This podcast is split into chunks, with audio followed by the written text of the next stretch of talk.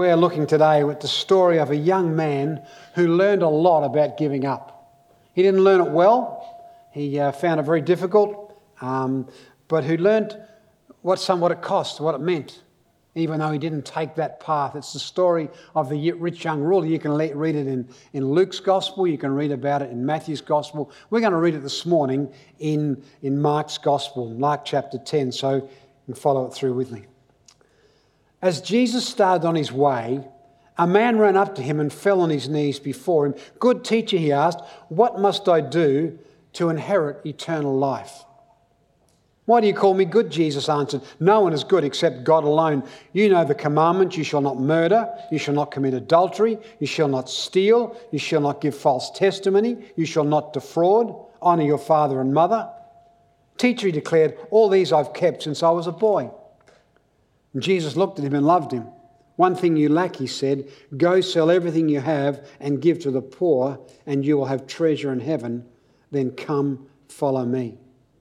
At this, the man's face fell. He went away sad because he had great wealth. He went away sad because he had great wealth. And it's, a, it's an amazing story where this man runs to Jesus and falls on his knees in, in a desperation. What must I do? And I just want to pause for a minute and say, ask you this question. If you were walking down Margaret Street or Ruthven Street here in Toowoomba or wherever you close to you live, and someone ran up to you and fell on their knees and said, "What must I do to inherit eternal life?" What would you tell them? It's a, it's a challenge, because we kind of hope it doesn't happen, don't we? If we're a little fearful. But what if it did happen? What would you tell them? It's important to know enough of ourselves in our relationship with Jesus to be able to make that answer, um, if that was the case. This is kind of an iceberg passage. And by that I mean, you know, an iceberg has about a tenth of its mass, or what you can see, above the water, and about nine-tenths underneath the water. And so you can read this passage from just a, an overview of what it looks like. A man runs up and he tells Jesus a story and asks a question and, and tells him how good he is, and then Jesus says, "Well, you've got to do this," and he goes away very sad because he doesn't want to do it. But there's something far deeper underneath the surface of this scripture that you've got to understand if we're going to understand what it means to give up, what it means to surrender. This is a passage on the surface that people ask that question a lot. Does that mean I have to give up everything and sell everything and give to the poor to be a follower of Jesus? And and and so we need to grasp that. And one of the things we need to know, this is, first thing is this is a surface. This is a there's a lot going on here below the surface. There's a lot that Jesus is expressing and Jesus is saying and doing with this young man that's below the surface. The second thing you need to know is, is, is what we know and what we don't know. There's a lot about this, a lot about this guy we know, and there's a lot about we don't know. We know he's respectable, and we know that he's respectful. He runs up and he drops on his knees and he asks Jesus a question. We know he's wealthy. We know he has means. We know he's young. We don't know how young he is. Um, it's relative. Young is relative, isn't it? But he's probably, we don't know, we probably figure he's in his twenties or thirties, but he could be a bit older, we don't know. He's, Mark, who's writing the Gospel, is probably a bit older than that, so he's young compared to Mark. And he's a ruler, he has authority, he has influence, he has power somewhere, but there's things we don't know. We don't know his name. No idea what his name is. We don't know how he got rich. Did he inherit something from a rich old ruler? Did he win Powerball? Was he in the Bitcoin revolution? You know, did he work hard when he had a job when he was a kid and he worked hard and squirreled away savings all that time and just happened to make his own money? We don't know. We don't know how old exactly he is. We don't know what he rules over. We don't know his sphere of influence. We don't know where he is set up. And obviously, because of that, those things are not just the major part of the story. If we were meant to know all of that detail, we'd know it. We know he's rich, young, ruler, and he's respectful. We know that. The third thing we know and it's probably the toughest thing to know, is he walked away sad. He walked away sad. You don't read in the Gospels anywhere else where anybody else walks away sad from Jesus. I wonder if you can imagine it. You met Jesus one day and you walked away sad. What would that be like? I mean, we read many people who encounter Jesus and encounter the things Jesus does and says. Nobody walks away sad except this young fella. Nobody. A woman gets healed. She's had a disease for twelve years, which just causes constant bleeding, and she somehow sneaks through the crowd, which she should never have been in, and touches the hem of Jesus' garment, and she's made well. She's made well. And she walks away astonished. There's a young guy who can't walk at all. He's paralysed, and he's got four mates who can't get him to where he should be in front of Jesus, so they take the tiles off someone's roof. Just think of that happening in your place. They take the tiles off someone's roof and lay him down in front of Jesus. Jesus forgives him sin, his sins, heals him completely. And it says that he walks out under his, under his arm with the bed that he walked, that he was let down in. He met Jesus and walked away astounded and amazed. If you're on the hill that day when he fed five thousand men and a whole bunch of women and children as well with five loaves and, and two fish, two loaves and five fish with a very little amount of food. If you saw that happening and those fish and loaves just being multiplied before your eyes and you got something to eat that day, you would walk away amazed. There were Pharisees who, scribes and Sadducees who met with Jesus and were hell-bent on trying to trick him every question they asked him, and he just came back with a question or an answer that confounded them, and they walked away meeting Jesus. They walked away angry, so angry, in fact, that they wanted to kill him. The disciples heard him say, you know, a number of times, three times at least, I must go up to Jerusalem and be crucified, and on the third day raise again. And they shook their heads and they walked away confused. But nobody walked away sad like this young man. Nobody. To walk away sad from Jesus is an extraordinary thing. An extraordinary thing. See, on the surface, this is a simple story. Guy can't, can't do what Jesus asked him to do.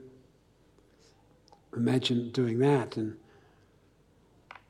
he says, Jesus says, well, you know the commands. By the way, the question he asks is the wrong question. What must I do to inherit eternal life? It's the wrong question. Nothing you can do. It's all done.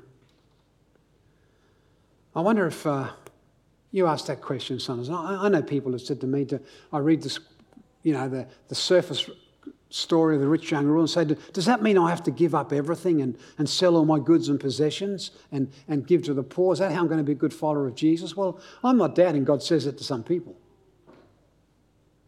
But that misses the whole underneath the iceberg part of this story. It misses what's there. It's much surf, much bigger than that. There's a huge change coming, you see. Jesus lives in this juxtaposition. He lives in this in-between of two covenants. An old covenant, which has been in place for centuries, and a new covenant, which he ushers in and which comes in at his death. So he is in this difficult position where he is living in the times of an old covenant, but he's ushering in a new one. And it doesn't come into being until he dies, because that's what you have to do with a covenant. Covenant happens that way. He, this covenant was made with the nation of Israel, where relationship with God was marked by ritual and ceremony and certain sacrifices of animals you brought, certain feasts you had to go to. So it was, it was um, marked by what you had to do. What must I do? Because I've done all these things for all of my life. And that's the relationship with Jesus or with God that has happened in that. To ushering in a new covenant, which is all about grace. It's all about surrender. It's all about giving up. It's not about what you can do, wrong question. It's about what you give up, what you surrender, your life, your very being.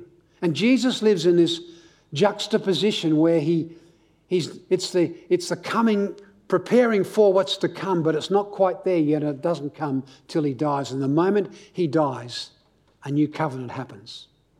It's the moment he dies. You see, when one of the, a few weeks ago we celebrated Easter, and we We celebrated on the Friday, Good Friday. Well, Good Friday is Great Friday. Because when Jesus shouted, "It is finished," it wasn't just that what was enough to do to forgive you of your sins has happened, but in fact, a new covenant came into place. A new covenant happened. Let me read to you what the book of Hebrews says in Hebrews chapter nine. "For this reason, Christ is the mediator of a new covenant, that those who are called may receive the promised eternal inheritance, now that he has died as a ransom to set them free from the sins committed under the first covenant. In the case of a will, it's necessary to prove the death of the one who made it." A covenant comes into being, an inheritance comes into being when someone dies. Then in Hebrews eight, he says, "By calling this covenant new, he's made the first one obsolete. And what is obsolete and indeed and outdated will soon disappear." You see, as I said, we celebrated Easter. And something happened at that point in time. Something at that point in time became obsolete. And obsolete simply means fulfilled and replaced. And it's replaced by something new. And Jesus was all the time preparing people for this new covenant, even though he still lived. It was still the time of the old covenant until he shouted out, "It is finished." And the earthquake happened, and the temple curtain was torn in two. A four-inch thick curtain was torn in two from top to bottom. And it's new. There's a new relationship now. And so when Jesus speaks to this young man, he's been around for a while, and he's wanting to get understand if this young man understands what's coming, how it's going to change. But he's so rusted on, he's so locked in, he's so tied to this old covenant of ritual and ceremony and religious obligation that he doesn't see anything else but that. And when Jesus asks him to surrender something, he goes away sad. See, this is much more underneath the iceberg than is there.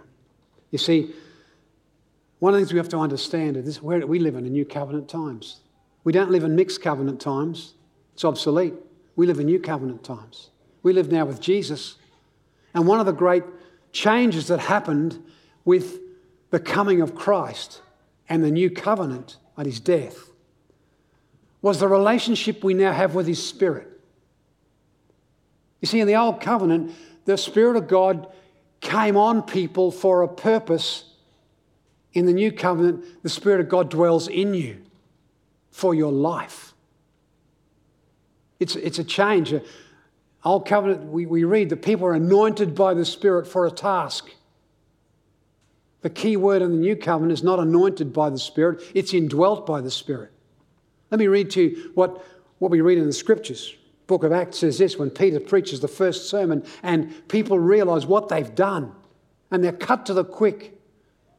We read this, "Therefore let all Israel be assured of this, God has made this Jesus, whom you crucified, both Lord and Messiah." And when the people heard this, they were cut to the heart and said to Peter and the other apostles, "What shall we do?" Sounds a question. Peter replied, "Repent and be baptized, every one of you, in the name of Jesus Christ for the forgiveness of your sins, and you will receive the gift of the Holy Spirit. This promise is for you and your children and for all who are far off, for all whom the Lord our God will call." So you receive something.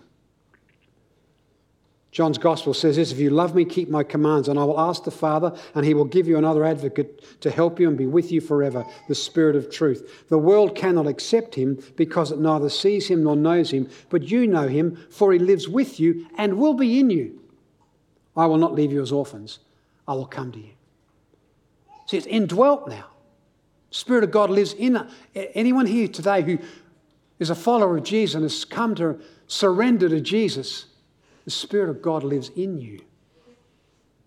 John says again, on the last and greatest day of the festival, Jesus stood and said in a loud voice, "Let anyone who's thirsty come to me and drink. Whoever believes in me, as Scripture has said, rivers of living water will flow from within them." By this he meant the Spirit, whom those who believed in him were later to receive. Up to that time, the Spirit had not been given, since Jesus had not yet been glorified. Read crucified.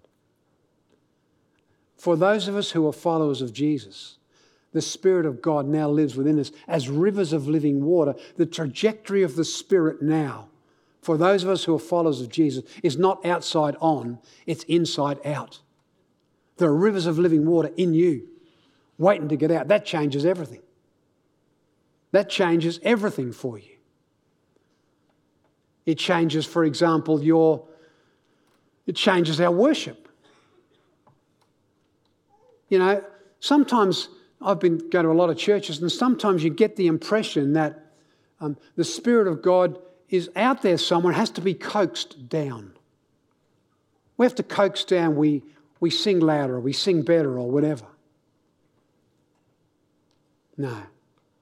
Spirit of God, we come to worship. Spirit of God's within us. Should be giving our all. Comes from within. Our voice reflects the Spirit who is in us. It's not something that you come to, it's not something you come and find worship, it's something you come to do. It changes everything.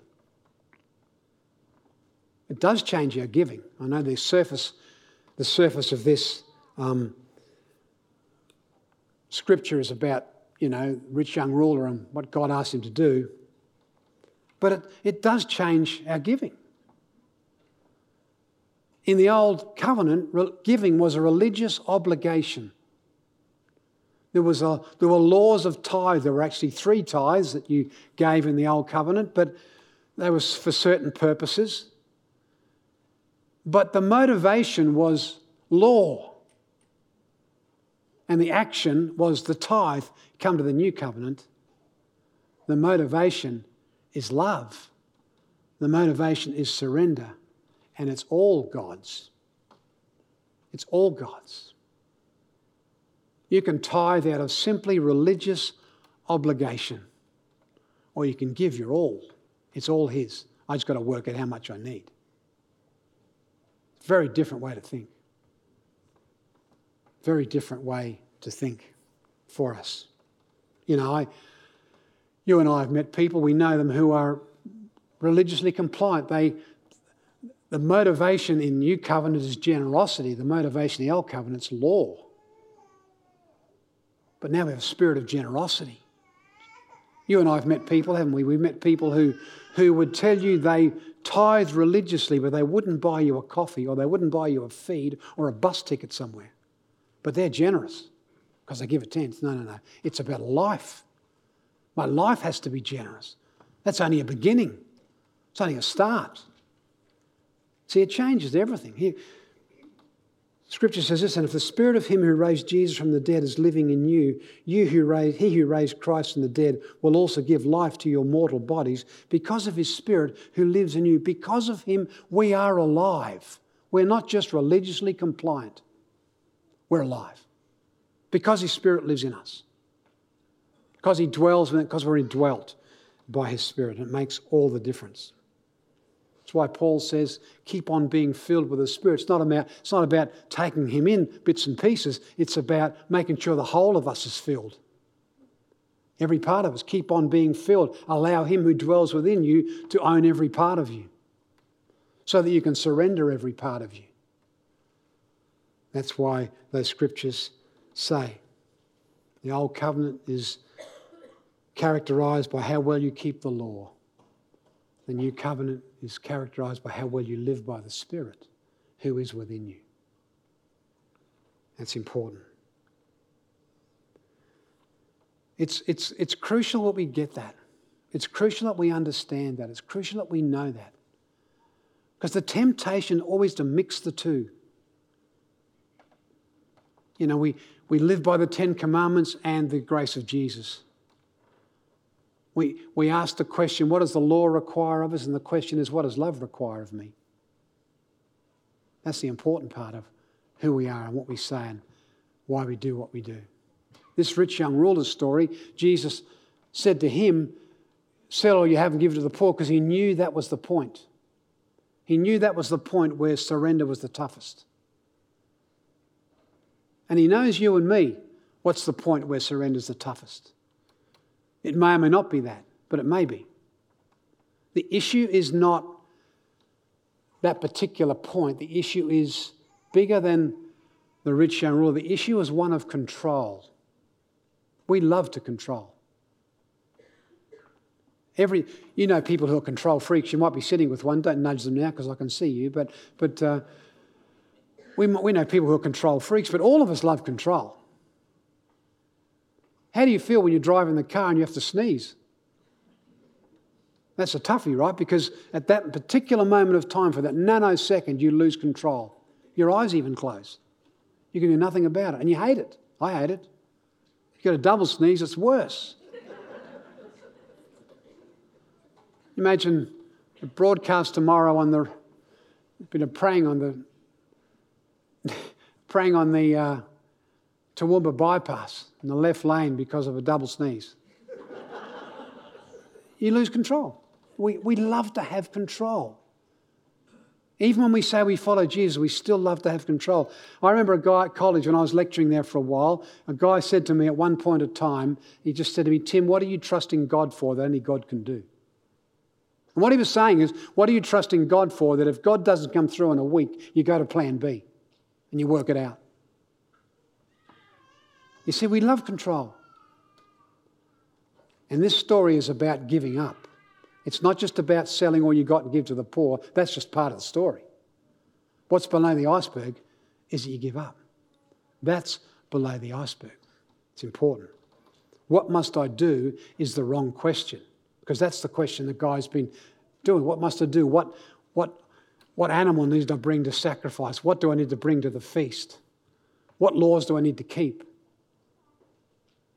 And Jesus is really saying to him, what do you need to lose control of? Because the Spirit of God's coming is going to come within you if you follow me. What do you, what do you need to lose? What do you need to give up on? What do you need to do? And you see, what's interesting in this passage is that it follows two other passages where it talks to people who've got no control in the society in which Jesus lives. He talks, for example, to the issue of divorce, where a woman has no control, because in that society, a man can just sign a certificate and it's all over. You are just dependent. And then he talks about little children. He says, let the little children come unto me, for such is the kingdom of heaven. So just before he gets to the rich young ruler, he's talked about two groups of people in society who have no control, and he gives them influence and authority. Goes back to the creational point of marriage and says, with, with, with children, the kingdom's like this little children. And now someone comes with all the control and all the authority and all the rulership. And Jesus knows it's about being dependent. See, it's not a surprise where this fits in in the context of that chapter. This is, this is, this is important. This is crucial. This is, after that comes a rich young ruler who's used to living his life the way he wants to live his life. Just being religiously compliant. And little children are so dependent and so need to surrender because they have to. That's the way they are. Never grasp the reality and the freedom of the new covenant. And goes on to say, if you don't do that, it's like driving, the, trying to get a camel through the eye of a needle. That's the bit that follows. So you see this passage between that and that. And getting a camel through the eye of a needle, how difficult is that? Not difficult, it's impossible. You can't follow Jesus with just religious compliance. It's impossible.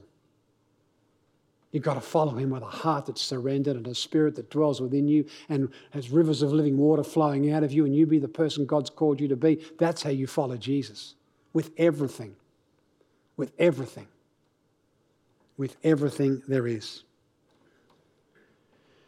You see, the story of the rich young ruler is not just a simple story.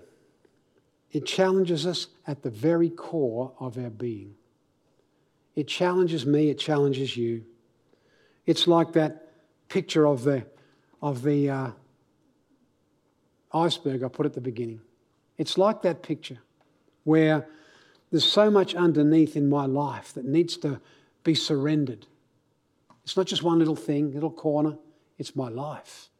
I've got to give up and surrender everything. That's what matters. He talks about money and possessions here, but it's much more than that. Do we, do we come on Sundays? Do we worship on Sundays because it's religiously compliant or because there are rivers of living water wanting to get out of us with other people? We get to do that together. What a great thing to do. Do we worship God because we have to or because we love to? We love to. There's something in me that needs released. Spirit of God.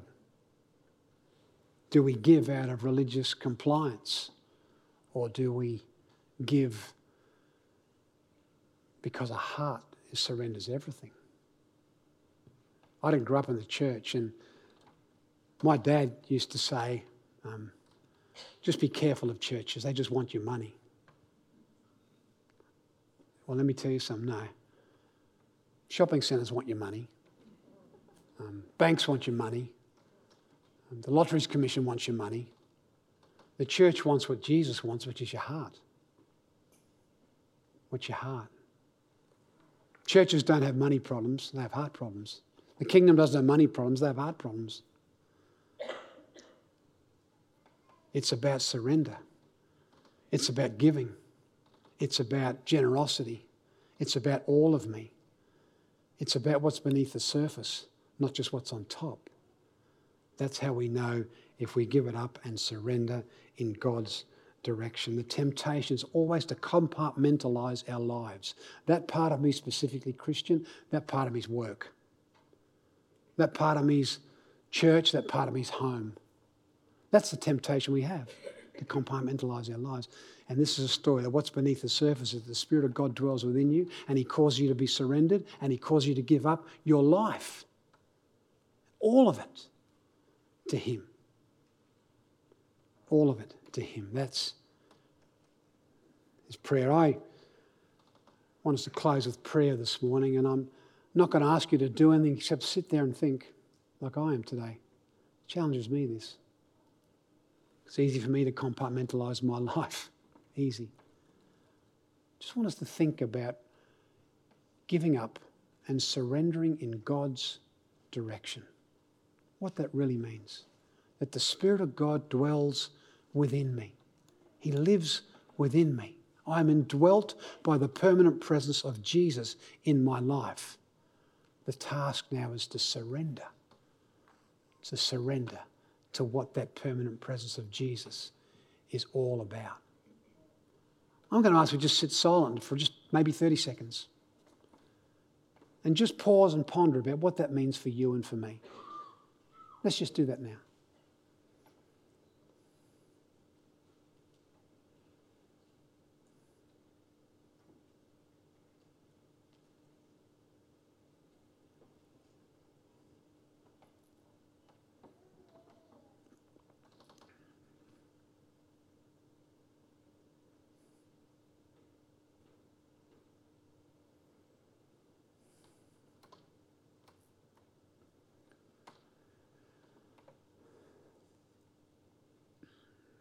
Father God, we want to thank you and praise you that this story of the rich young ruler is much more than what we see on the surface.